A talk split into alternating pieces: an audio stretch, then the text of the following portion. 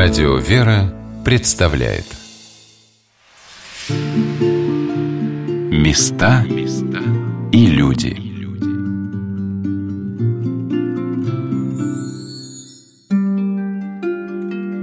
Здравствуйте, у микрофона Ольга Королева, и я продолжаю знакомить вас с городом Бежецком Тверской области. В первой части программы речь шла об истории города и выдающихся бежечанах – а еще мы заглянули в мужскую колонию строгого режима, которая кормляет протеерей Ярослав Шведов. Я увидела, как в Доме трудолюбия заключенные изготавливают фигурки преподобного Нила Столобинского. Причем делают это очень искусно. Ну а теперь отправляемся дальше, чтобы сделать последнюю на сегодня остановку. В 10 километрах от Бежецка расположено село Градницы, а в нем сразу две достопримечательности – это дом поэтов, где жили Николай Гумилев и Анна Ахматова, и храм, названный в честь небесных покровителей поэтов Николая Чудотворца и Анны Кашинской. Церковь построили вблизи мемориального музея относительно недавно, в 2018 году. Сохранилось видео, на котором епископ Бежецкий и Весегонский Филарет совершают чин освящения храма. Людей собралось так много, что они не помещаются внутри церкви, стоят на крыльце и рядом с храмом. Владыка благодарит всех, кто внес лепту в строительство. По милости Божией, внимание общественности к этому месту, очень значимому, оно сейчас возрождается. И значительным вкладом в это благое дело, безусловно, служит возведение здесь храма в честь небесных покровителей Гумилева и Ахматовой. Мы очень благодарны нашим благодетелям, тем людям, которым не безразлична судьба вот таких значимых в духовном и культурном отношении мест. Мы очень надеемся, что с освящением храма сначала здесь, богослужебной жизни, место это получит новый импульс для своего развития, и все больше и больше сограждан будут посещать его. Сегодня Градницы – это маленькое тихое село с населением около сотни человек. Но так было не всегда. В конце XVIII века на въезде в село вырос каменный в классическом стиле Троицкий храм с колокольней. Строили с размахом, чтобы внутри уместились не только жители Градниц, но и окрестных деревень. Грандиозный храм действовал вплоть до революции. В нем венчались родители Николая Степановича Гумилева, рассказывает протеерей Ярослав Шведов – в 1914 году прихожан в Троицкой церкви, каменной церкви, которая ныне, к сожалению, вот в таком руинном состоянии находится, было около пяти тысяч человек. И э, рядом здесь находилось э, больше 35 сел. Вот, то есть вот такое население было э, в окрестных э, э селах. Сейчас этих деревень может быть 5-6, и э, в них проживает 300-500 э, человек. В советские годы Троицкий храм закрыли, а здание стали использовать не по назначению. Строение стало быстро ветшать, и сегодня только полуразрушенные стены напоминают о былом величии. Поэтому местные жители попросили построить в Градницах новый храм, вспоминает Тамара Челышкова – я сюда приехала 30 лет вот назад, и здесь мастерские были, картошку перебирали. Мастерские где? А, вот прям там, в гараже, в этом, в храме. Ну, внутри храма да, в советское время да, сделали гараж. Да, да, да. Ну, там как гараж, мастерские, там вот, ну, я не знаю, что там делали эти шофера. ну, да, так что вот. Ремонтная а, станция. Да, а я работала в клубе, 28 лет проработала здесь. А вижу, что никому вот, культура не нужна, я и ушла. И вот два года вот уже вот здесь. Вот. Начала заниматься здесь. Это, я считаю, как мое дитя народилось. Потому что, когда я пришла к отцу Ярославу, вот, я хотела хоть часовенку, хоть крест здесь поставить. Вот. И он нам поддержал нас. Вот. И это все, когда у нас закрутилось, купол поднимают, у меня слезы текут. Как что-нибудь поставить, у меня слезы текут. Потому что, понимаете, как свое дитё рождается. Вот хотели сначала часовенку, а потом вот вдруг вот решили так, вот отец Ярослав приезжает и говорит, а давайте, говорит, храм строить. Когда здесь рабочие работали, ведь чуть ли не каждое бревнышко я гладила. Кормила их, тут ходила вот возле этих рабочих же каждый день. Потому что это начало от меня, так вот, а вот я и говорю, здесь не то, что там радость какая-то, а тут вообще без слов. Вот, это наше дитя. В хор хожу народный вот в городе Бежецке. И вот здесь это две отдушинки у меня. Храм и хор. Церкви Троицкая полуразрушенная и новая деревянная Николая Чудотворца и Анны Кашинской стоят практически напротив друг друга у въезда в село. Троицкая по правую руку у самой дороги. К ней с трудом можно подобраться. Сплошь бурьяны кусты. А слева от дороги совершенно другая картина – на ухоженной поляне расположилась бревенчатая Никольская церковь с отдельно стоящими колокольней и трапезной. Храм выстроен в форме восьмиугольника, а большие окна и голубая крыша придают зданию особую легкость и изящность. Вместе с отцом Ярославом и Тамарой Челышковой, что присматривает за храмом, стоим внутри и разговариваем. Здесь получился даже целый такой храмовый комплекс. Храм, колокольня и церковный дом – а дом, в котором жили Анна Ахматова и Николай Гумилев, который стал музеем, был э, в 1935 году перевезен из помещичьей усадьбы э, в Слепневе на центральную усадьбу колхоза в селе Градницы и стал школой. Какое-то время он был школой. И вот э, недавно, где-то, может быть, лет 20 назад, здесь создали музей в честь поэтов. Анна Ахматова и э, Николай Гумилев – это были люди верующие, благочестивые. Они э, здесь писали стихи, посвящали э, Слепневу многие вот свои стихотворения. В частности, Анна Ахматова написала в Слепневе больше 70 стихотворений. Из них, э, вот, например, мое любимое четверостишее так звучит. «В каждом древе распятый Господь, в каждом колосе тело Христово, и молитвы, причистое слово, исцеляет болящую плоть». Или вот, например, строки стихотворений, которые Анна Ахматова посвятила Бежецку. «Там белые церкви и звонкий светящийся лед». И люди, как ангелы, Божьему празднику рады, прибрали светлицу, зажгли у Киота лампады, и книга благая лежит на дубовом столе. Или вот э, такие строки стихотворения Анны Ахматовой. «Я научилась просто мудро жить, смотреть на небо и молиться Богу». То есть это было здесь, э, ну, в Слепнево, на Бежской да, земле написано? это было написано на Бежской земле, в Слепнево. Вот э, такое отношение э, к русскому селу, к, к этому месту. Николай Гумилев, например, он не очень любил эти вот такие полевые, незрачные, как он говорил, скучные места. Его тянуло, тянуло экзотика, это Африка, Ближний Восток, Азия. Но и он кое-что написал э, в этих местах, э, и написал он о Бежецком большом крестном ходе с иконой святителя Николая Чудотворца. Этот крестный ход был основан в 1654 году. В Бежецком верхе началась эпидемия моровой язвы, и жители отправились за 100 верст в Теребенскую обитель, чтобы попросить заступничества святителя Николая Чудотворца – они взяли монастырский чудотворный образ, прибыли с ним в Бежецк и обошли вокруг города. Болезнь отступила, и с тех пор бежечане стали каждый год приносить чудотворную икону из Теребинской обители. А сам крестный ход получил название Большого Бежецкого. В 1990-х годах традиция этого крестного хода возобновилась, и в один из дней святыни приносят в Граднице. Так вот, Э, Николай Гумилев, э, вспоминая, видимо, э, этот крестный ход, написал такое четверостишее. «Порою крестный ход и пение звонят во все колокола, бегут, то значит по течению в село икона приплыла».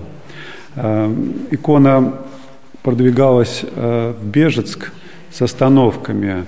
И вот села которые располагались э, на берегах реки Малоги, они друг у друга, можно сказать, отнимали честь э, принять икону святителя Николая. И эта икона приносилась в храм, служились э, службы, литии. И время пребывания иконы в Бежецком вот, крае, Бежецком верхе, это были дни вот такого настоящего торжества православия для Бежецка. Побывав в храме святителя Николая Чудотворца и святой благоверной княгини Анны Кашинской, направляемся с отцом Ярославом в соседний двухэтажный дом с мезонином. На фасаде табличка. В этом доме с 1911 по 1917 годы жили и работали русские поэты Анна Андреевна Ахматова и Николай Степанович Гумилев. На самом деле тут летом просто ну, благодать. Здесь э, вот эти сосны, вот э, все расцветает, э, береза тут, то есть вот такой, вот настоящая какая-то вот такая русская деревня, вот эта вот поляна. Просто здесь приезжать одно удовольствие сюда. У нас, кстати, стали ездить сюда молодожены, такая вот есть благочестивая традиция, посещать храмы, просить благословения Божие. Не венчаете в этом храме или венчаете? Пока Было? еще нет, но уже а, обратились к нам местные, кстати, жители. Вот, они хотят здесь повенчаться. В Доме поэтов работают две женщины. Елена Николаевна Поливанова и директор, и экскурсовод одновременно. И ее старенькая мама, Галина Ивановна Алехина. Она-то и встречает нас. Подходишь к музею, вот у меня было ощущение такое вот уголок, да, такой поэтический, очень красивые сосны, зеленая трава, солнышко. И здесь чувствуется вот этот вот какой-то вот, может быть, ахматовский дух, да, хотя она здесь никогда не была, она была в Слепнево. Она была в Слепнево. Этот дом перевезли в 1935 году. Когда сгорела э, Градницкая церковно-приходская школа, этот дом из Слепнева перевезли в Градницы. С 1935 по 1987 в этом здании была Градницкая восьмилетняя школа – 88 год здание пустовало, вообще ничего не было, ни библиотеки, ничего. А в 89-м Богданова Лидия Александровна, куратор, бывший куратор, она сейчас в Москве, она оформила экспозиции в четырех мезонинах наверху. И мне предложили, как библиотечному работнику, переехать совершенно из другого здания, из Дома культуры, в это здание, потому что они поняли, что дом будет без присмотра, дом будет пустовать, будет здесь библиотека. И начали приезжать туристы. И я потихоньку-потихоньку начала вести экскурсии тем туристам, которые стали приезжать. Значит, вот с 89 года по 2009 здесь была библиотека. А в 2009 году уже здесь все, провели ремонт и уже стал дом поэтов. Приезжают люди из разных уголков. Москва, Санкт-Петербург, Торжок, э, Тверь, учащиеся нашего города, э, пенсионеры. Сейчас вот пойдет через Весьегонск Э, пойдут туристы, они, значит, через Рыбинское водохранилище, туда теплоход приходит, и они автобусом приезжают к нам. Так что дом наш не пустует. Ну и мы, конечно, стараемся вместе э, с Тамарой Яковлевной как-то чтобы эти туристы наши не просто прошли мимо нашей церкви, когда заканчиваем мы экскурсию, Елена Ивановна или я там веду, мы говорим, ребята, зайдите, пожалуйста, в храм. Расскажите немного о Слепнево. Пойдемте, я вам сейчас покажу Слепнево, макет Слепнева, вам будет все очень понятно. Поднимаемся по скрипучей лестнице на второй этаж, и в одной из четырех комнат под стеклом вижу большой макет Слепневской усадьбы. В центре, окруженный фруктовым садом, стоит усадебный дом с желтыми фасадами и красной крышей. Неподалеку огромный раскидистый дуб и дома крестьян. В конце 18 столетия Плетнева принадлежала дворянам Львовым, а совладелицей усадьбы была Анна Ивановна Гумилева в девичестве Львова, мать поэта Николая Гумилева.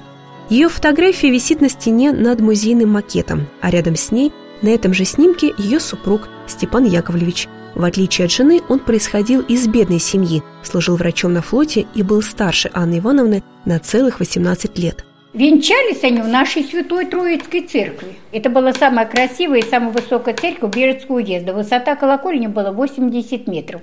Она выходила замуж за Гумилева Степана Яковлевича, он был вдовец, у него была дочь Александра Степановна Сверчкова, у которой были двое детей, Коля и Маняша. Сегодня на волнах Радио Вера мы путешествуем по Тверской области, а именно по Бежецкой земле, и знакомимся с мемориальным домом Ахматовой и Гумилева. Сейчас дом поэтов располагается в селе Граднице, в 10 километрах от Бежецка, но первоначально он стоял в Слепневом, а это еще 9 километров от Градниц. Раньше туда легко было добраться пешком, но теперь и дороги-то нет, сетует хранительница мемориального музея Галина Ивановна. А последняя жительница Слепнева покинула вот эту деревню в 87 году Надежда Ивановна Привалова и Кулешова Александра Васильевна.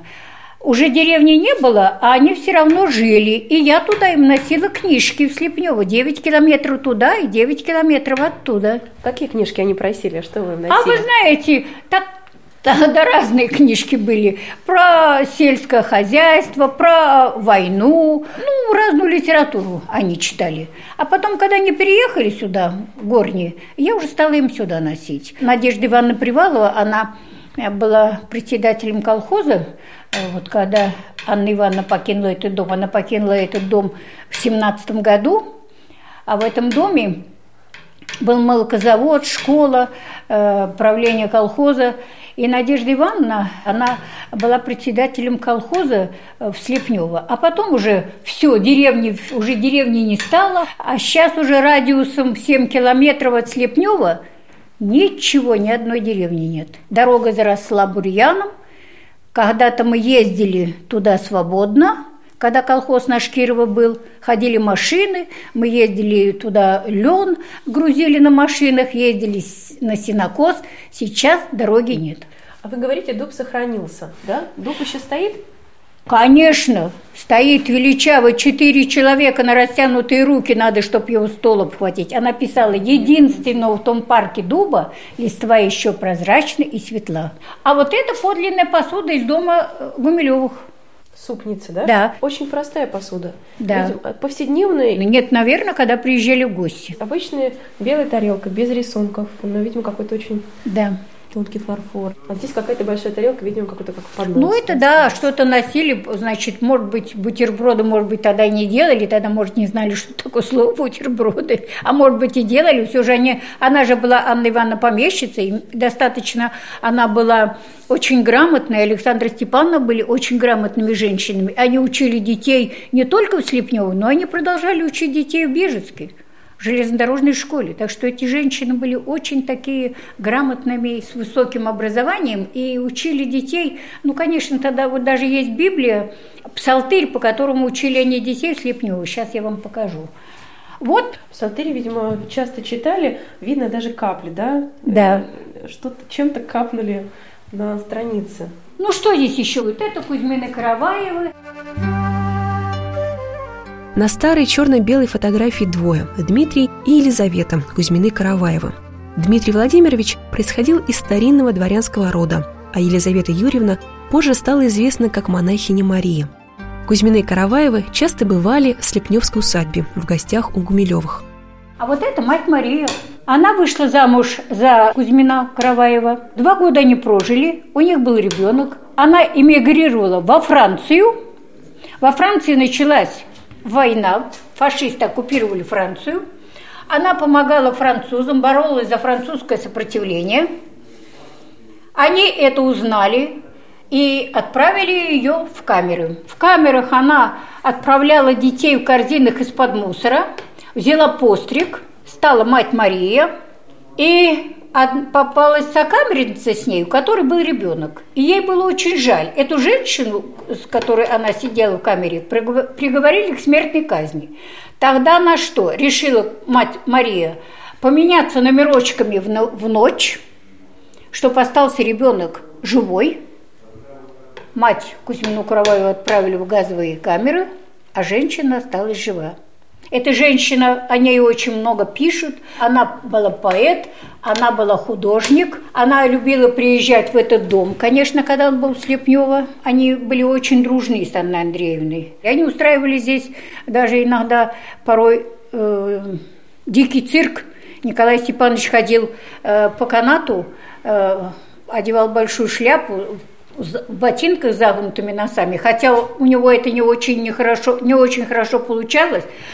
А Анна Андреевна, э, она несколько раз показывала женщину-змею, она большим пальцем ноги доставала кончика носа и кончика уха. Но это были редкие такие у ней э, э, встречи, где она могла вот так вот просто показать это все. обычно она вела себя скромно, тихо, спокойно. Ну, вот такие творческие вечера в Слепнева. Да, да.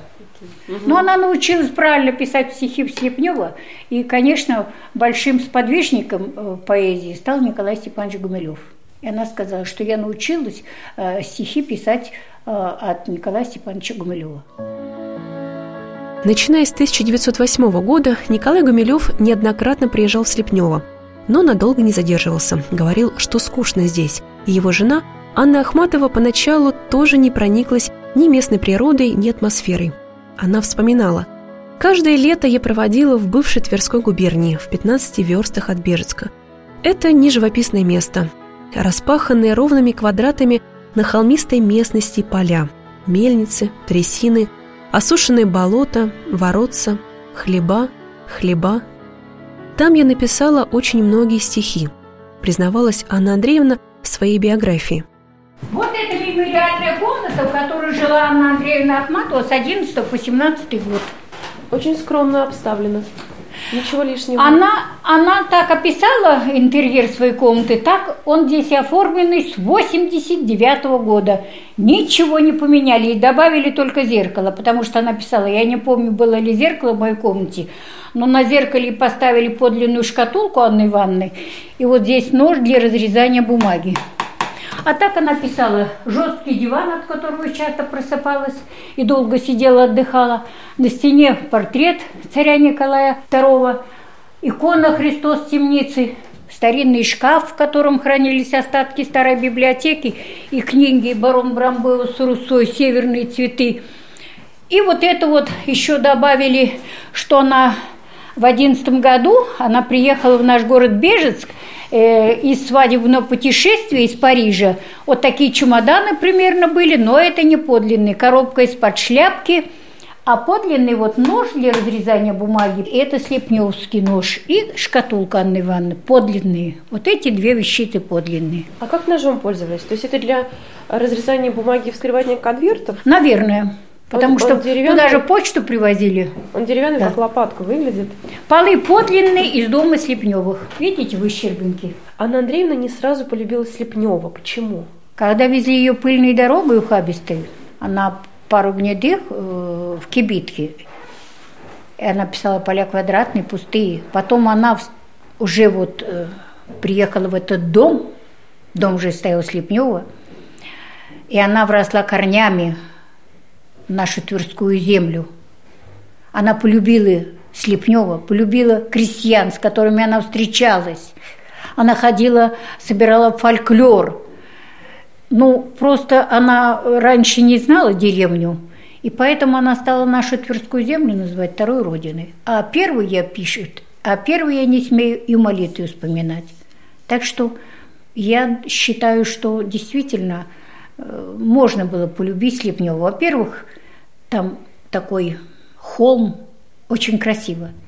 И вот когда приезжаешь в Слепнево, там даже другой воздух. Он, наверное, поэзия там вот, насыщена поэзией этот воздух. Не одна я замечала, многие замечают. Так что Слепнево есть Слепнево. И очень дорого оно мне, ну вот никак не могу попасть. Во-первых, сейчас уже стало здоровье подводить, а съездить-то хочется – на родину Анны Андреевны Ахматовой, где она прожила с 11 по 17 год. К дубочку прислониться, постоять у дубочка. Хранительница Галина Ивановна Алехина идет по дому поэтов. О многом хочется рассказать, но время позднее, и нам пора закругляться. А я скажу только, что всего в экспозиции семь залов. Они рассказывают о хозяевах и знаменитых гостях дома, о творчестве Анны Ахматовой и Николая Гумилева и, конечно, о детстве их сына, будущего писателя, историка и востоковеда Льва Гумилева. Ведь его детство прошло в Слепнево. Ну что ж, песню вам спеть. Спойте. Надежда Ивановна Привалова рассказывала мне, однажды идет Анна Андреевна Ахматова, сшила себе темный ситцевый сарафан, длинный, а приехала она в Слепнево одета на французский стиль, и пришла и говорит, женщина, вы так хорошо поете. И вот эта песня, вы ее знаете. Летят утки и два гуся, кого люблю, не дождуся. Ой, кого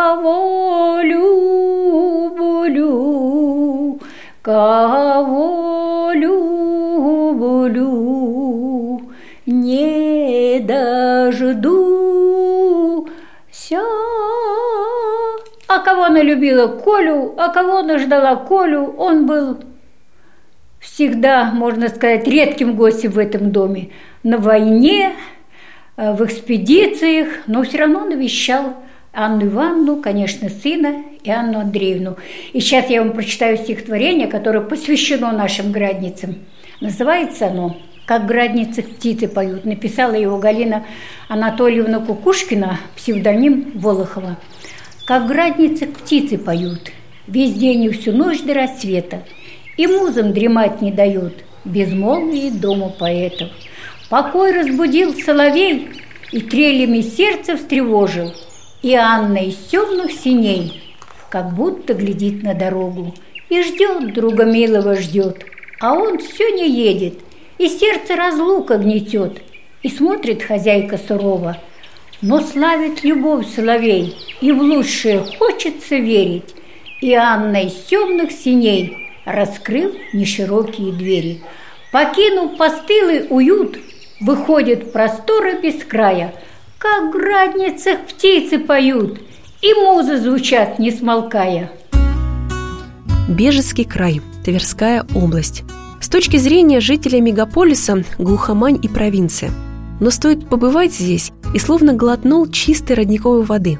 Мне понравился здешний неторопливый ритм жизни и то, что Бежецк легко можно обойти пешком. Но самые теплые воспоминания остались от встречи с его жителями – которые помнят и гордятся своей историей. С Бежецкой землей связаны судьбы Николая Гумилева и Анны Ахматовой. Здесь родился основатель первого российского народного оркестра Василий Андреев. Именно люди всегда были и остаются главным достоянием этих мест, уверен епископ Бежецкий и Весегонский Филарет, и я с ним полностью согласна. У микрофона была Ольга Королева. До новых встреч! К великому сожалению, и федеральные, и региональные средства массовой информации как-то очень нечасто говорят о этой территории, о северо-востоке Тверской области. Да, конечно, социально-экономическая ситуация на северо-востоке Тверской губернии сейчас, мягко скажем, оставляет желать лучшего. И как следствие э, в таком же состоянии и демографическая ситуация и многие святыни наши, к сожалению, разрушены. Но великое историческое наследие, оно, конечно, никогда не может быть разрушено, и духовное наследие тоже, потому что это наследие сохраняется в памяти нашего народа. И, конечно же, самое главное богатство, которое у нас есть и всегда будет, это наши люди. Это люди, которые проживают здесь, люди очень простые, трудолюбивые, приветливые, и именно для них мы трудимся. Места и люди.